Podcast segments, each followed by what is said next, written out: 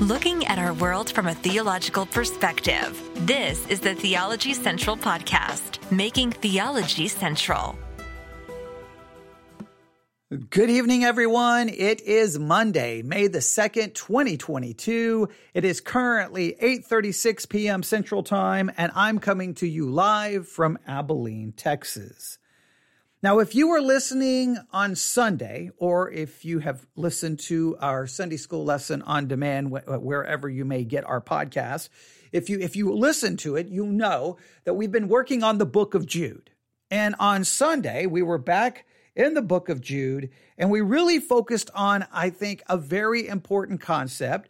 We we we dealt a lot with how people abuse the doctrine of grace, but we also made reference to another significant concept, uh, concept. I guess you could say there was a number of very important concepts we talked about during Sunday school yesterday at Victory Baptist Church, okay, in the book of Jude. And I'm going to take one of those concepts, really bring it back to our attention tonight, and then we're going to expand a little bit on it because I think I think it's something that every Christian needs to really, really think about and really consider because I've seen so many issues with this very important concept within the world of Christianity over the last four or five years. You can tell me whether you agree or disagree in just a minute. But let's go to the book of Jude.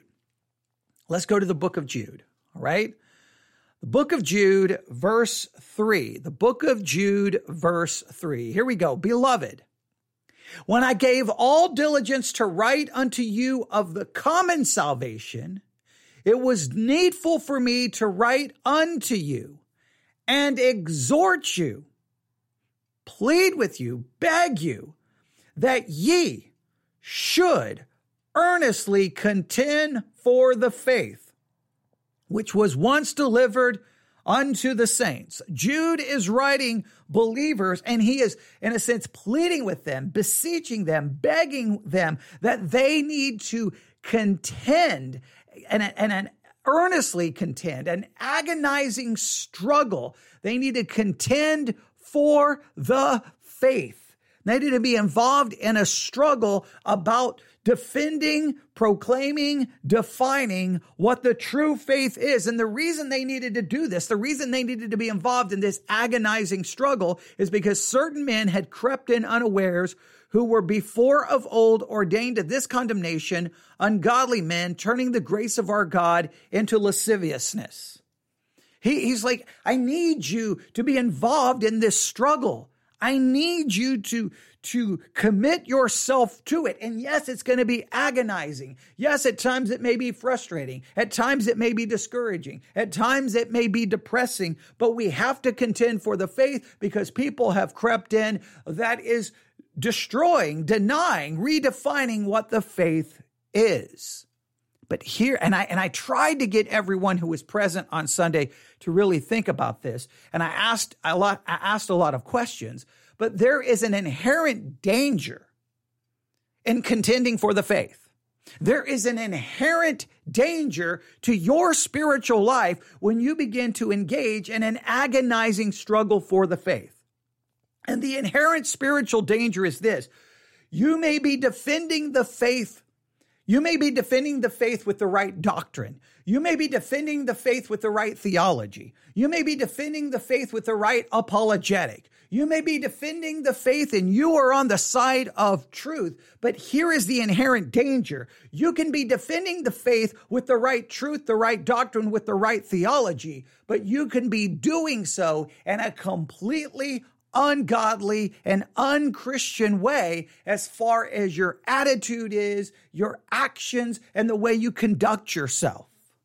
You're contending for the faith. And so on one hand, you feel like I'm doing the right thing. I'm contending for the faith, but without even noticing it, you, that you can start eh, basically acting in a very fleshly way.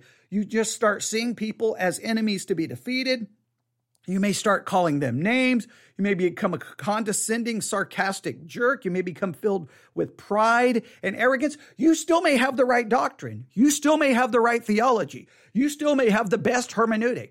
You may have all the right answers, but the inherent spiritual danger is while you're supposedly you, you know you may actually have the right answers and the right theology you are just an unloving hateful just ungodly person in your attitude and the way you conduct yourself Again, you just see the people on the other side. You almost forget their humanity and you just see them as someone to be defeated, someone to be destroyed. You, you almost forget the person and you just want to win the debate. You just want to win the argument. You forget that there is a person on the other side. And we forget this. And so there's a couple of scriptures that I think have to go with Jude. So Jude, I, I want you to see this.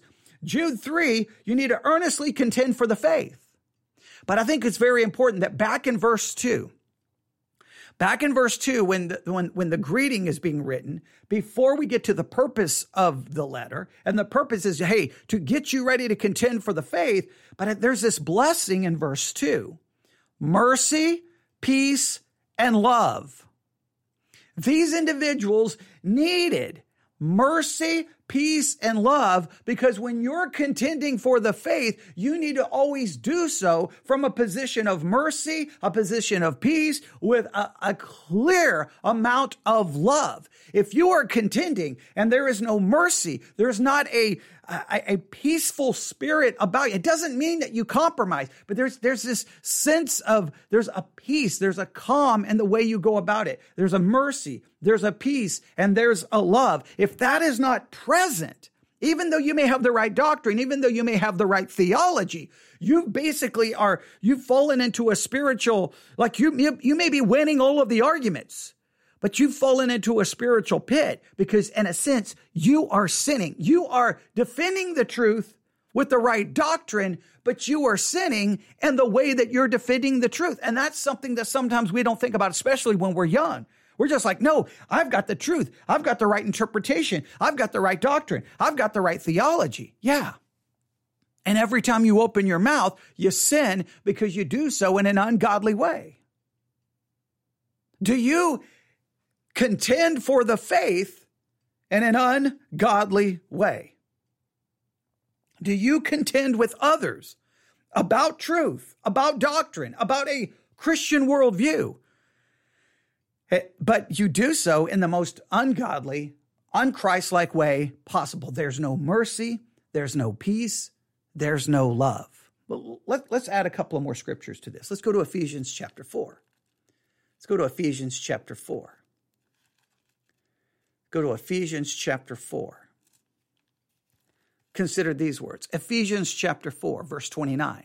Let no corrupt communication proceed out of your mouth, but that which is good to the use of edifying, that it may minister grace unto the hearers.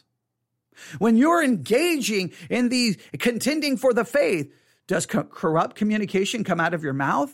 And corrupt communication is more than just just cuss words. You may not use cuss words, but do you speak in a way that you're not edifying? You're not building anyone up. You're not actually ministering grace to anyone. You just come across as a fleshly jerk who's arrogant, who, who can out debate and argue everyone. Grieve not the Holy Spirit of God. Do you grieve the Holy Spirit of God in the way you contend for the faith?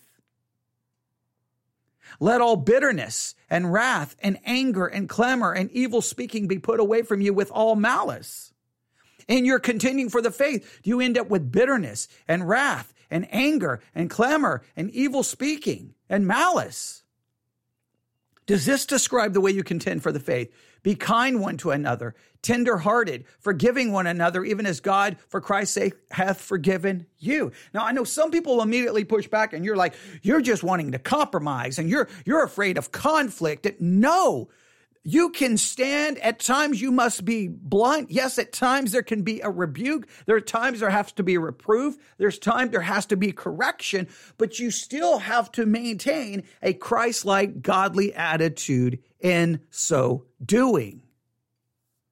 Now, a lot of people say, but, but, and I did this a lot when I was a young Christian, but Jesus walked into the temple with a whip and drove everyone out. Yes, I do understand that but clearly he could do so in a God honoring, without sin, he could do it in that way. The question is, can you? The problem is we always try to perceive that our actions and our attitudes are right, typically because we justify our actions by the correctness of our theology. In other words, if my theology is correct and I've got the right theology, well, then my actions have to be right. But that's not true. You can have the right doctrine and the right theology, but your actions and attitude and your method may be completely fleshly and ungodly. We also we, we should know this passage. I mean, it's still in my Bible. I made the joke on Sunday that maybe maybe it's no longer in most people's Bibles, but it's still in mine. Matthew chapter 5, you probably know this one. You have heard that it hath been said, Thou shalt love thy neighbor and hate thine enemy. But I say unto you, love your enemies, bless them that curse you, do good to them that hate you, and pray for them which despitefully use you and persecute you that you may be the children of your Father which is in heaven. For he maketh it, maketh his sun to rise on the evil and on the good, and sendeth rain on the just and the unjust. For if you love them which love you, what reward have ye? Do not even the publicans the same? If you salute your brethren, only what do ye more than others? Do not even the publicans? Be ye therefore perfect, even as your Father which is in heaven is perfect. Now, of course, the Sermon on the Mount is giving us God's holy standard, which we all fall short. So, in reality, the Sermon on the Mount is law, which is to drive us to Christ. But it still gives us a standard which we are to pursue, right? It's the standard which we are to, to constantly judge ourselves. When you're contending for the faith, do you show love for your enemies? They may be absolute enemies theologically, doctrinally, morally, whatever, whatever uh, way you want to look at it, they may be completely your enemy. And you may be, you may be standing on the side of morality, on truth, of decency, of godliness. But if you're acting like an unregenerate jerk, that I'm sorry, you lose. First, rarely are you going to help the person you're supposedly contending for the faith because now you don't see them as someone you want to help. You see someone you want to destroy. We, we talked about this in depth on Sunday. But, but I, I want to do something here that maybe you'll understand. Maybe, you, maybe some people will like what I'm about to do. Some people may think it's ridiculous. Some people may be shocked about what, from what they're about to hear. But here's what I want to do. I'm going to play an audio clip. Now, I'm going to play an audio clip from someone who I obviously disagree with pretty much anything and everything they say. I think they've been very damaging and hurtful to the body of Christ. Yet many Christians have, for some reason, bought into many of their claims. He has made all kinds of conspiratorial claims. He's, he's, I mean, he's a conspiracy theorist and he says outrageous and crazy things so many would say, well, he doesn't represent Christianity. I understand that. He claims at times that he does. He speaks as a Christian at times. But what I want to do is it, I, I want to play this clip not so much because I'm trying to make a statement about the individual who's speaking or the program from which this clip is taken. If you if you get caught up in the name or the program, then you're missing the point. I just want to use this clip because here's an individual who's going to be talking about Jesus and God and, and praise Jesus and thank you. And then you're going to hear, in a sense, him contend for what he believes to be the truth and listen to how he contends. Listen. Because to, now, again, I'm not making any judgment about this person. What I want to do is just take it and just say, Here's the example. Oh, it's an extreme one. It's an exaggerated, hyperbolic, insane example. But sometimes being slapped in the face with something that's extreme or hyperbolic may make us stop and go, okay, I'm not that bad, but man, I can act the fool sometimes. I can act and I've, I've, cont- uh, how many times have you contended and to be honest with you, all of your all, all your doctrine may have been right, but you really were the one who acted in an ungodly, fleshly way. I, I, don't know about you. All I can say is, oh, me, because I've done it way too many times. All right, so, want, so here's what we're going to do we're going to listen to a clip from the Alex Jones show. This is, I believe, the Alex Jones show that aired on Friday. Now, here's my I have been listening to Alex Jones for literally ever, okay? I mean, it feels like forever. Now, obviously, you know he's based here in Texas, in Austin, Texas, about what, three, three and a half hours from where I'm currently sitting. He's been well known in the state of Texas forever. He started off on like a public access channel.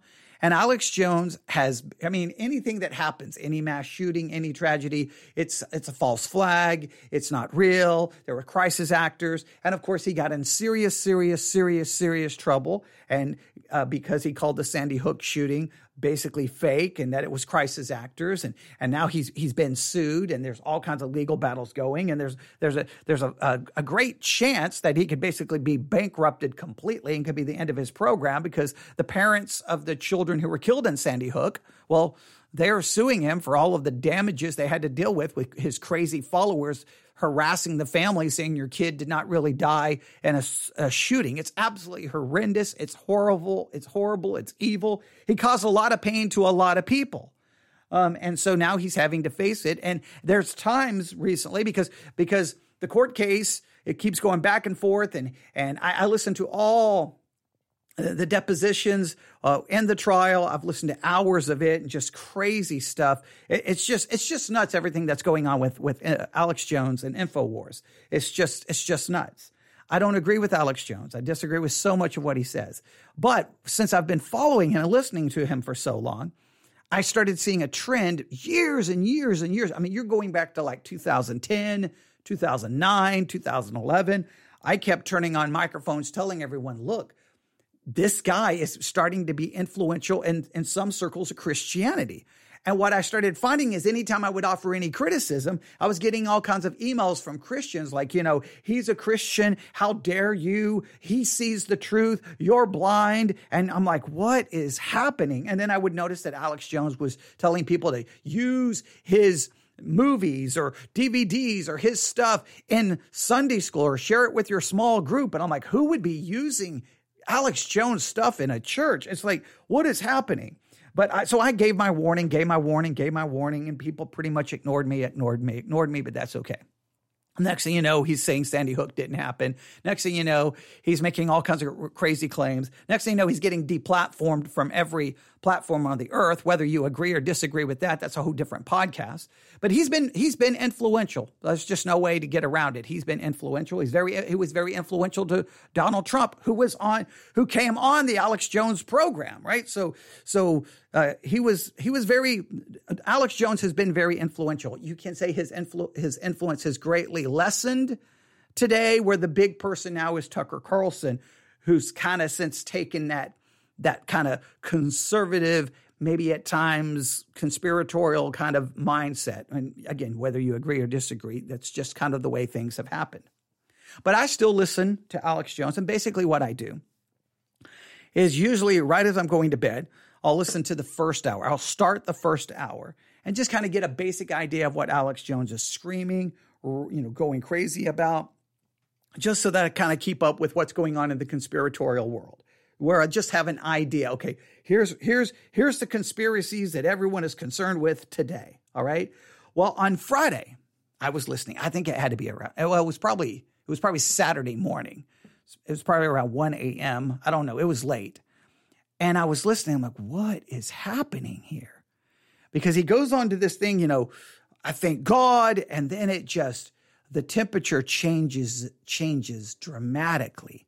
And so I was thinking, this is the perfect example of what I'm going to be talking about on Sunday in Jude. We need to contend for the faith, but we got to ensure we contend in the right way. Now, what he's about to do here is so over the top that you're going to have a hard time even believing it. But I think it serves as an example of what we all have to be on the lookout for. Do I contend in a Christ honoring, Christ like way? Or do I end up showing no love? I'm filled with malice and hate and bitterness and anger and wrath. Do I contend in a way where I strip the person I'm contending with of their humanity and I just see them as an enemy to be destroyed? Well, let's listen to what Alex did. On Friday, I believe this was in hour one about seven minutes into, I think his, his program is usually three to four hours. Uh, so this is hour one of, of either hour one of three hours or hour one of four hours. Here we go. We're going to jump right into the middle of it. Here we go. But they are, and we know they are. And that's why they've got a big problem because myself and G. Edward Griffin and Ron Paul and so many others before us were exposing it, and you were exposing it. And you know who you are out there. Some of you are 70, 80, 90 years old, been calling the show 25 years. You've been fighting in the trenches forever. And the only reason we got a shot to beat these people is that God inspired you to find the truth. And I want to tell you from the bottom of my heart, for my family and my children, that I salute you. We are unbreakable when we stand with God and ask God to fill ourselves with His Spirit. And I pray for God to pour out His Spirit of strength and focus and clarity and discernment and honor and creativity and life. And we praise God, eternal Father of the universe, and thank you for the sacrifice of your Son, Jesus Christ. Thank you, God. Thank you, God. Thank you for the consciousness you've given us. Thank you for the will. Thank you for everything you've done.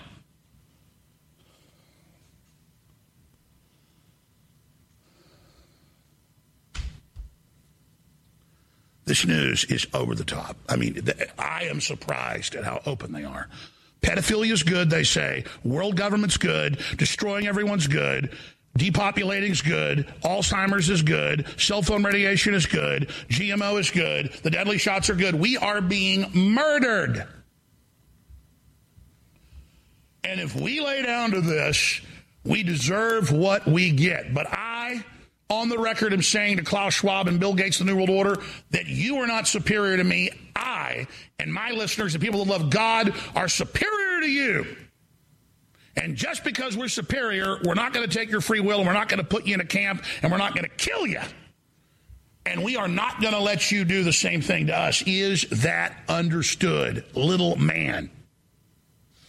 You, you will pay for what you've done. And I pray that God send angels to visit vengeance upon you. But none of us will harm a hair on your filthy, murderous heads.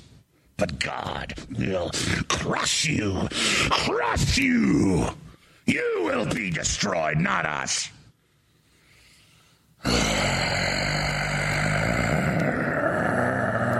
Our will breaks you. God breaks Bill Gates.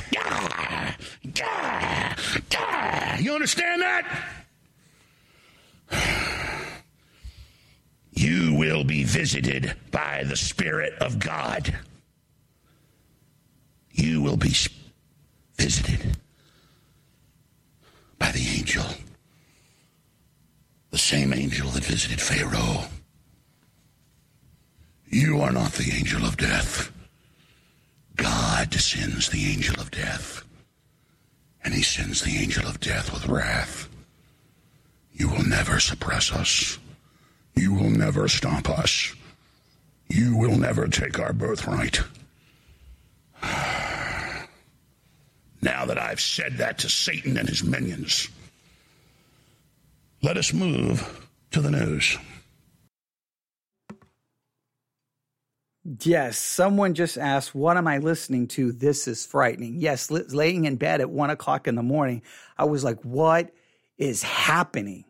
It goes from Thank you, Jesus. Thank you, the creator of the universe and the sacrifice for his son. Now, he says it in a very angry way. He, he's very angry. He's very upset. Now, I could tell you why I think there's so much anger going on because he was trying to file bankruptcy and the judge has stopped it because uh, the Sandy Hook parents think that it's a way for him to get out having to pay the consequences for uh, the, the punishment uh, in the trial, which he's, he's, they're going to end up going to lose a lot of money. And he's trying trying to protect some money. And I think some rulings had not gone in his way. So there was already a lot of anger in the program. But it's like, thank you, Jesus. Thank you, God. But there's even anger in that, right? Okay. And then, but then he's like, you know, you are not better than us. We are better than you. Whoa, what, where, okay, wait, wait, wait. So we go, we're thinking God, we're thinking Jesus, and then it just turns into this like utter, just like almost demonic, like you're going to be destroyed and God's going to send his angel of death. And it's like now he's literally calling for people to be killed and to be destroyed, Bill Gates and other human beings to be, and almost doing so with a sense of, of joy, a sense of gladness. It's it's it's frightening. It's crazy. It's insane. Now, again, we could get we could focus right there on Alex. We could focus on Alex Jones. He's crazy. He's losing it. A lot of people think he's he's unraveling little by little with all of the stress, with all the trials and everything going on. Okay, his livelihood is at stake. His his program's at stake. Okay, there's a lot of emotions swirling around within him right now, and we definitely need to pray, you know, for him because man there, there's some there's some serious issues going on there. But we could just focus on that. But I don't want to. I just want to use that right now to focus on me, to focus on you and how we contend. You see, he he's contending. They say pedophile, uh, pedophilia is good. He starts contending with all of these issues. You know, one world government or or you know COVID vaccines, and they're killing us, and all of the things that he he was contending, but there's the contending. It's brief. He mentions all of these things that he's contending with. And then the next thing you know, he contends and it's like he wants his enemies killed. He wants his enemies destroyed. And he's, and he's using God and Christianity as basically the weapon that's going to be used to destroy the enemies. It's like he doesn't want them saved. He doesn't want them redeemed. He wants them destroyed. Now, I've heard things similar to this, not anywhere to that level, but I've heard again. I can talk about American Family Radio. I talk about it all the time, but you listen.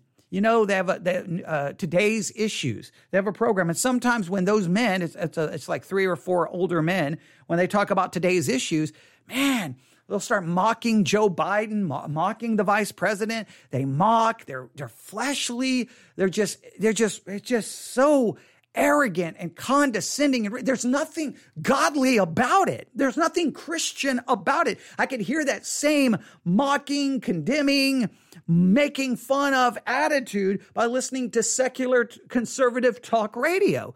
That's not how Christians are to respond. Yes, we have to contend for the truth. Yes, we must stand for the truth, but we cannot do so in a fleshly, ungodly way that's out of control with anger and hatefulness and just arrogance and judgmental. We, we, we've got to conduct ourselves in a godly way. And as we move forward in 2022 and we get closer and closer to the, to the midterm elections, more and more Christians are going to get involved in and wanting to fight the world but they're going to do so in the most unchristlike way possible. That's what we have to consider. First, we have to look in the mirror. I can look back at my Christian life. Man, I've contended for the faith over and over and over and over and over in my Christian life. I've contended for truth. I've contended, but you know what I've done time and time again? I've contended in ways that were not glorifying to God.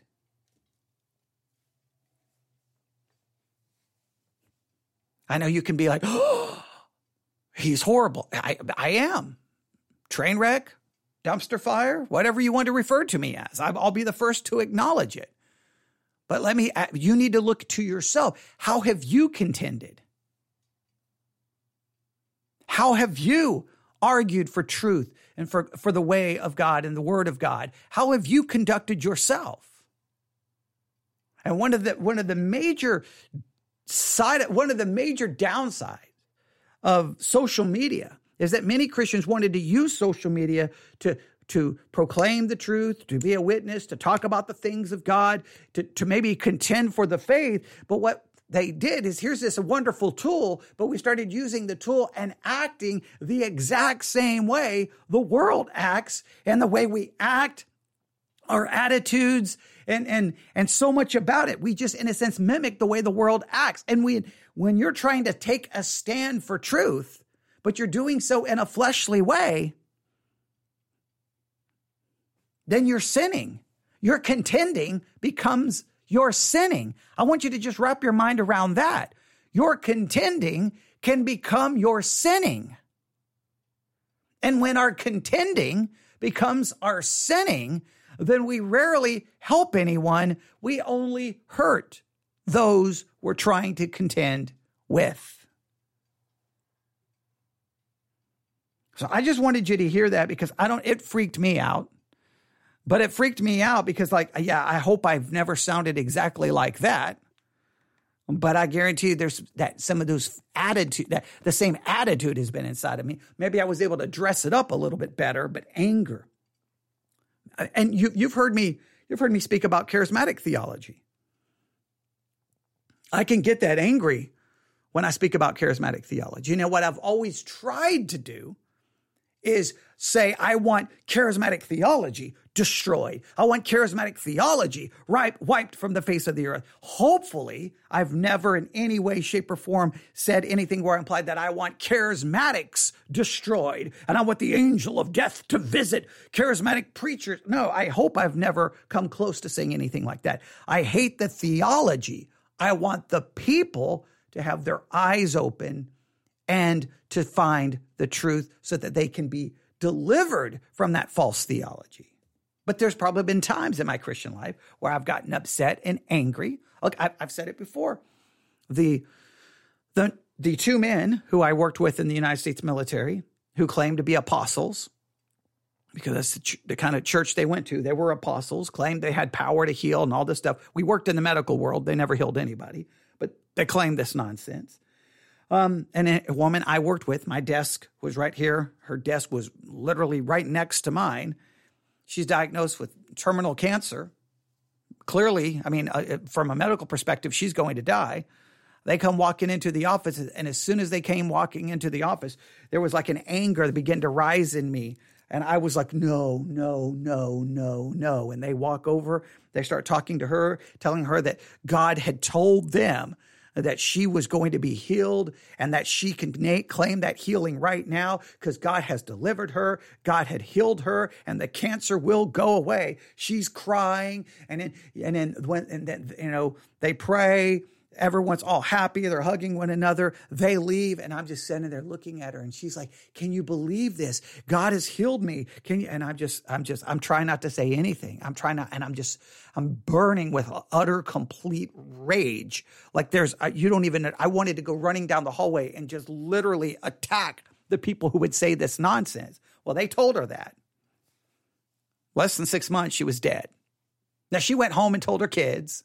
She went home and told her husband that God had told some people to tell her that she had been healed, that God had healed her. Six months later, she was dead.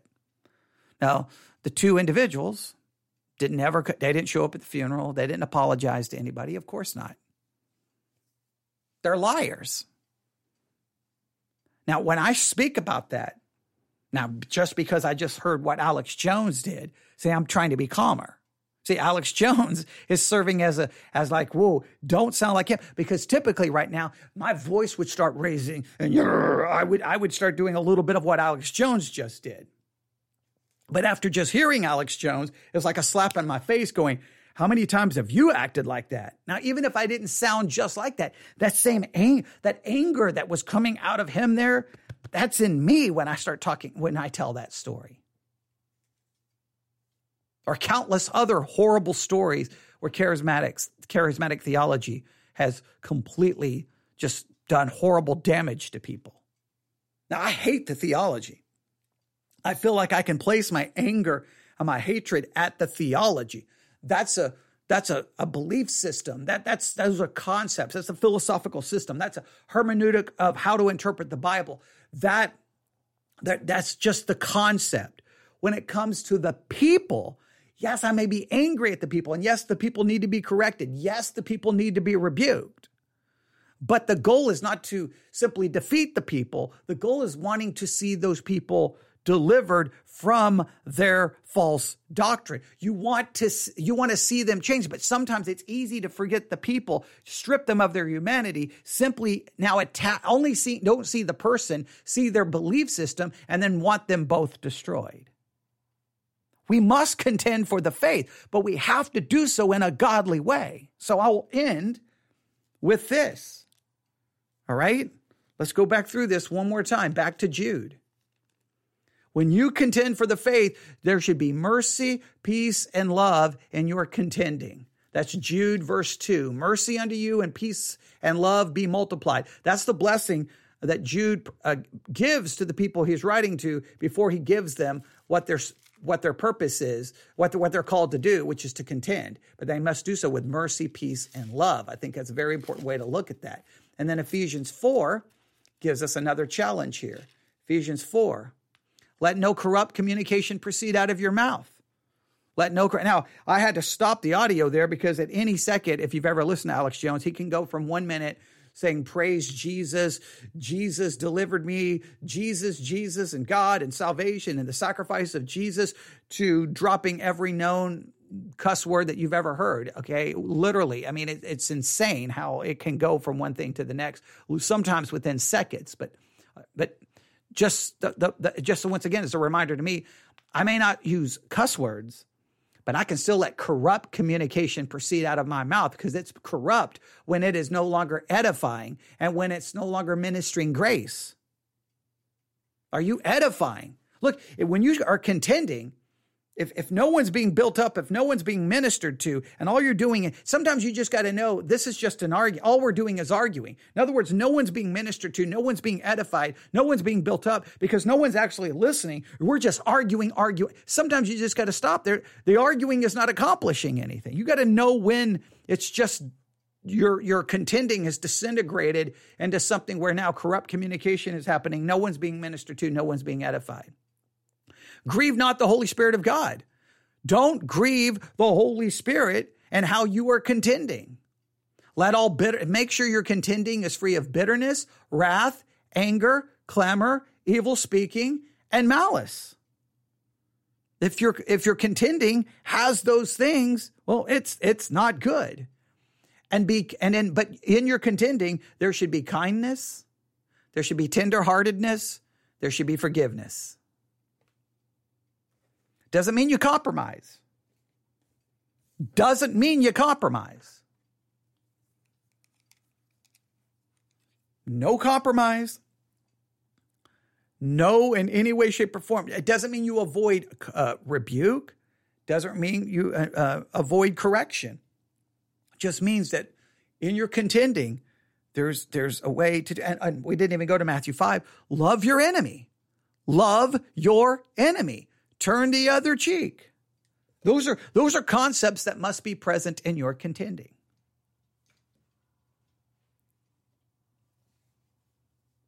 And then you can, and, and, and I hate to say it, I'll end with this, but not a, a lot of people are going to like this.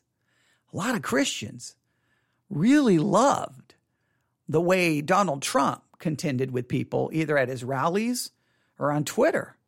Christians ate that, many Christians ate that stuff up. Yeah, yeah. And I'm like, no, it's not, that's not, he's doing so in a fleshly way. We're not to do that. And so you'll see Christians on social media talking about liberals, calling them snowflakes, or they'll use these little na- names and just attack and attack and attack. And, and they think that somehow they're being godly when they're not. And Alex Jones was just an example. He professes Christianity. He thanked God for the sacrifice of his son, Jesus Christ. I, am not, I'm not, it's not, it's, it's not me to question the sincerity of his faith. I can question his actions right there. Went from praising Jesus to this absolutely frightening, basically calling for death of human beings. Now, some people say, well, they're imprecatory Psalms. Uh, David, we, we always want to find some way to justify our actions. Whatever David did or didn't do, the Psalms records his words, right?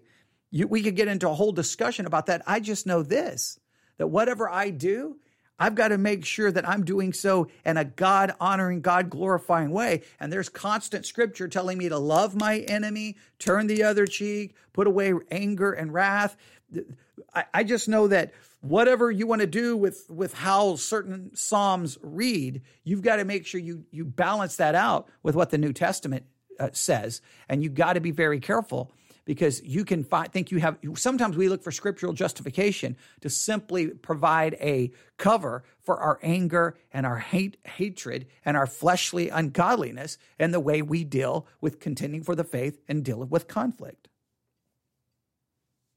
our contending cannot become our sinning. There you go. You can email me, newsif at yahoo.com. That's newsif at yahoo.com. Newsif at yahoo.com. Yeah, that's that's an absolutely crazy audio clip. I hope you heard it. If you didn't, back it up and listen to it again. I almost want to play it one more time, but go listen to it one more time for yourself because, yeah, as someone said in the chat, what am I listening to? This is frightening.